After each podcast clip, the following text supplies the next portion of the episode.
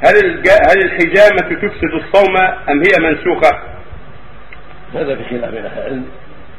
منهم من راها من رآها تبطل الصوم لحديث يفطر الحاجم والمحجوم. ومنهم من رآها لا تبطل لحديث انس وغيره. أنهم كانوا لا يكرهون يكرهونها الا من أجل الضعف. وقد اختلف العلماء في ذلك.